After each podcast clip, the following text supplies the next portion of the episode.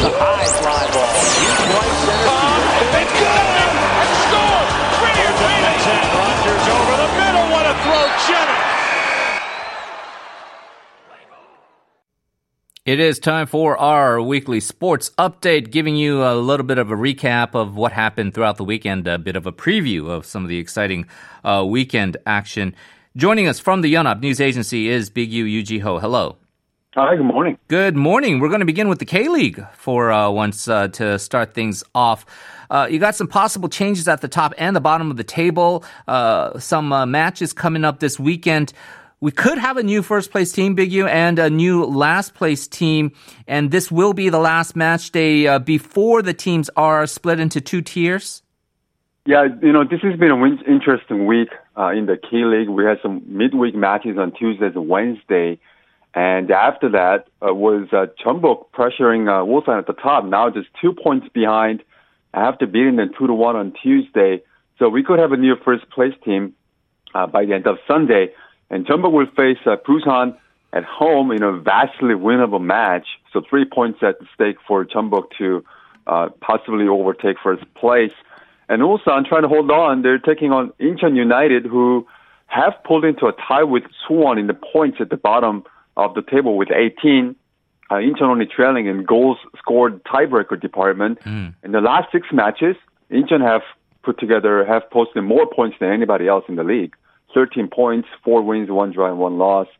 Uh, so clearly, this is not the same team that lost to Ulsan 4 to 1 uh, back in July. So Ulsan would have to be prepared uh, against uh, this pesky team. Also, a lot of drama on Sunday before the split. Uh, the teams will be divided into Final A and Final B. That's the top six and the bottom six. So if you're in the top six, you're guaranteed to finish in no lower than sixth place at the end of the season and avoid a relegation. But in the bottom half, anybody can get down to uh, get sent down to K League two for next year. So Mm. uh, it's a, it's a bit of a battle to survive in the top six. In Gwangju, Seongnam facing each other for a spot in the top tier. FC Seoul trying to get there. Currently in seventh, they're taking on Daegu and Gangwon currently in sixth place, trying to lock down this spot when they face uh, struggling Suwon. So it's going to be uh, an interesting battle here, and as you say, a lot uh, at stake, uh, both with the uh, first place uh, honors and uh, last place, and then again these ensuing splits that we will see.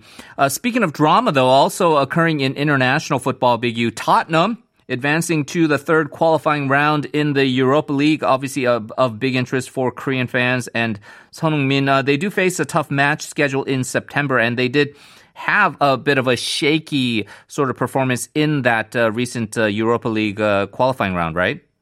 Yeah, uh, you know they defeated Bulgarian side Lokomotiv uh, Plovdiv two to one, despite having their opponents go down by two players. So Mm. nine man team.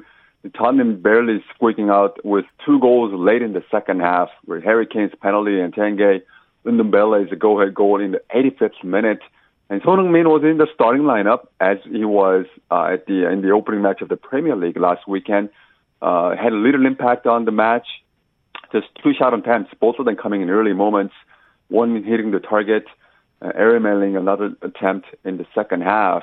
And uh, speaking of the match schedule for Tottenham, uh, they began the season uh, on back on September 13th this past weekend, and losing to Everton 1 0, and played this one four days later. So they've got another league match coming up on Saturday, in Southampton, followed by a, a Premier League Cup match on Tuesday, another league match on Saturday, and then the next Europa League, the third round match, will be sandwiched in between those two on Friday. So, and also the fourth round of the League Cup coming up uh, in the final week of September. So you're looking at potentially up to seven matches uh, over the final 16 days of this month, and not to mention all the traveling uh, during the pandemic. So, uh, bit of a, I guess, rough stre- stretch to start the season for Tottenham. I guess as will be the case for some of the other teams in the Premier League. Right, and this is a team that uh, made the Champions League finals famously, right? Ultimately uh, succumbing A couple to of years ago, yeah. Liverpool just a couple of years ago. Not uh, quite as successful a, a season uh, last year, and they are in the Europa League. Uh, from what you've been able to gauge so far, Big U, are the prospects for Tottenham this year at least uh, to finish in the top four and play some European football, at least Champions League football the year after, fairly steady, or is this going to be a tough fight for them? You know, that's the goal, right? That's the goal for a lot of teams. Right. And uh, this is the first full season with uh, Mourinho on the bench. So uh, he's going to have a bit of more, a little bit more runway, I guess, to sort of get his fingerprints on this team. Uh, they're gonna maybe get some uh, some reinforcements on the attack, maybe. Uh, and Son Heung-min will have, uh, you know, he's um, I guess full try to have his full healthy season. Remember, he broke his arm last year, uh, last season, in fact. Um, it looked like he was going to miss the rest of the season. Then the pandemic hit. He used the time to recover and came back to finish relatively strong. So he's going to try to pick up where he left off.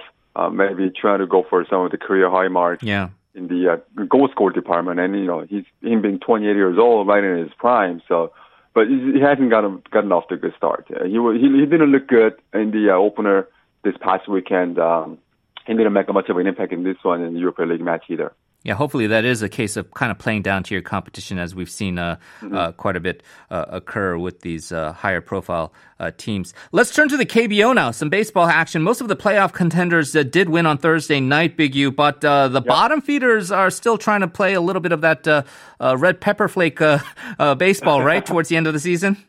Yeah, sure, red pepper. Um, looking at the standings at this moment, it was it's Dinos, Kiwoom Heroes, LG Twins, KT Wiz, and Doosan Bears, the top five. But with the uh, Bears having fallen to fifth, uh, fifth place for the first time, and uh, it could actually change tonight. They're all bunched up. Uh, in fact, the top five teams separated by just five games. That's officially the closest uh, pennant race since the league expanded to 10 teams back in 2015. And also the Kia Tigers uh, still in, in the hunt, one and a half back of fifth, trying to keep the pressure on. But earlier this week, uh, the bottom three teams try to sort of ranch into those uh, playoff aspirations for those teams.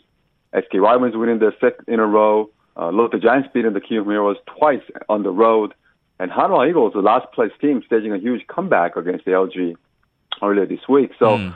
you know, these teams, uh, they're really playing with house money uh, for a sense of pride, with Hanwha and SK trying to avoid losing 100 games for the first time in league history.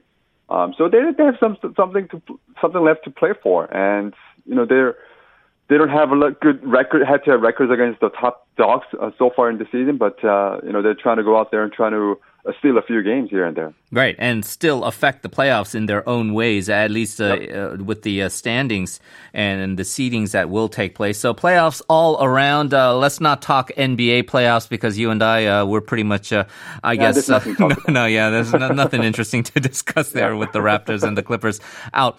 but baseball playoffs in the KBO in the offing, MLB also gearing down the end of their regular season. Fantasy baseball playoffs in full swing. I believe you've got a pretty a tough match uh, this week as far as uh, advancing. So, um, good luck to you on that front. But uh, for our Korean pitchers, uh, there's going to be some exciting stuff going on this weekend. Uh, they are set for their starts, and for the third time. And this is amazing how this has never happened uh, in recent years, but now it just seems like a, a daily occurrence. we got we're going to have simultaneous starts by Ryu Hyunjin and Kim Kwang Hyun. Yeah, that, that's the sort of that that's the appearance of it really. Uh, the problems have not been announced officially, but uh, with the Toronto Blue Jays uh, playing doubleheader uh, tomorrow morning our time, uh, they're going to have Robbie Ray and Ross Stripling going at it those two games, and it's going to be Ryu Hyunjin's ton on Sunday morning on five days rest against the Phillies, uh, 7 to 5 a.m. on Sunday. With the St. Louis Cardinals, Kim Kwang Hyun, uh, they, they've got a doubleheader also coming up on Saturday morning against the Pirates. And Kim having last pitched on Tuesday morning our time, uh, he's going to need at least four days rest. So that sets him up to start most likely on Sunday morning against the Pirates, 8 to 5 a.m. So one hour difference there between the Jays games and the uh, Jays game and the Cardinals game Sunday morning uh, potentially. And uh, you know these two started on the same day twice before or early in the season, August 17th and 17th and 22nd. Ryu Hyunjin winning on the 17th, Kim winning on the 22nd. Uh, it's been 15 years since two Korean pitchers won, won on the same day in the majors. It was Park Chan-ho with the Padres, Cho Jung with the Mets back in uh, 2005. And, uh, you know, Ryu and Kim would have had a, a few more chances actually to start on the same day. But once uh, Ryu's game against the Red Sox was postponed because of a protest to racial injustice, so he got pushed back one day. Yeah. And so that uh, that has affected their, uh, I guess, uh, starting rotation. But uh, with Kim also having spent a little time on the injury list with the kidney problems, having recently come back, now things have lined up so that they could actually start on the same date again. Yeah, and probably potentially have a, a lot more of these uh, simultaneous starts if we had a full 162 game season. But obviously, oh, yeah. uh, that is not going to be the case. And uh, this is going to be some of the last few times uh, we're going to see uh, both you and Kim in action there. All right, uh, Big U, as always, uh, appreciate it. Uh, and we hope you have a good weekend. We will talk to you again next week. Okay, you too. Thanks for having me.